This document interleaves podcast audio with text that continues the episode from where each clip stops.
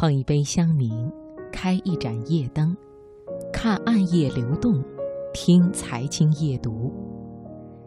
听众朋友，晚上好，欢迎你收听中央人民广播电台经济之声财经夜读节目，我是刘静。假如有一天你的电话响了，人家说你买的彩票中了一千万，你的感觉会是什么样的？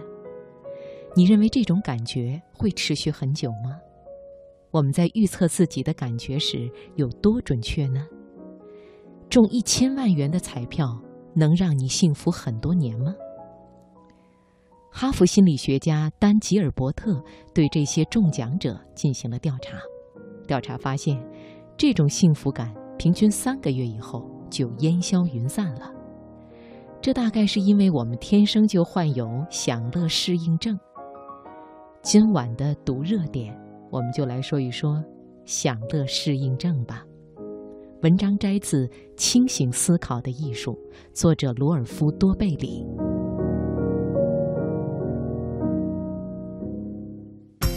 把握生活的脉搏，读出热点的精华，读热点。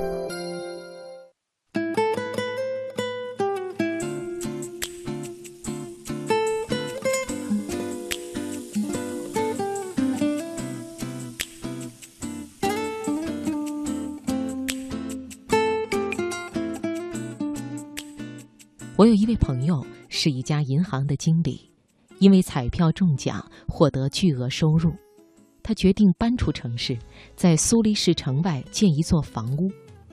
他最终拥有了一幢有十个房间、外带游泳池的别墅，令人妒忌的可以眺望湖泊和群山。头几个星期他喜形于色，但是不久人们就看不出他的兴奋了。六个月后，他前所未有的不快乐。发生什么事了，以至于幸福感在三个月以后就烟消云散？别墅带来的幸福感也没多到哪儿去呀。这位朋友说：“我工作回到家里，推开门，再也感觉不到这是怎样的一幢房子了。我的感觉与我上大学时走进寝室的感觉也没什么区别。”而与此同时，这个可怜的家伙现在平均每天必须花五十分钟在上班的路上。研究证明，驾驶汽车的往返交通引起的不满最多，人们几乎无法适应。谁都不是天生喜欢来来往往、每天受罪。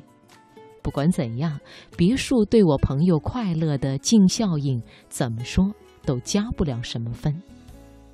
这大概就是享乐适应症在作祟。我们换工作、升迁，给自己购买更多更漂亮的东西，但是我们不会变得更幸福。事业上迈进了一步的人，在平均三个月以后，幸福感又和先前一样了。就连那些非要驾驶最新款保时捷的人也一样。要是我们能够准确的知道一辆新车。一个新事业，一段新恋情，会让我们多么幸福，是不是就好了呢？那样，我们做决定时就可以更加明确，也不会不停的暗中摸索了。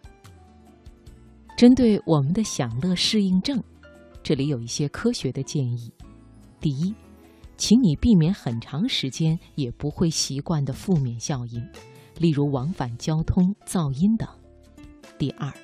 请你对物质的东西只期待短期效果，比如汽车、房屋、分红、中彩票、得金奖等等。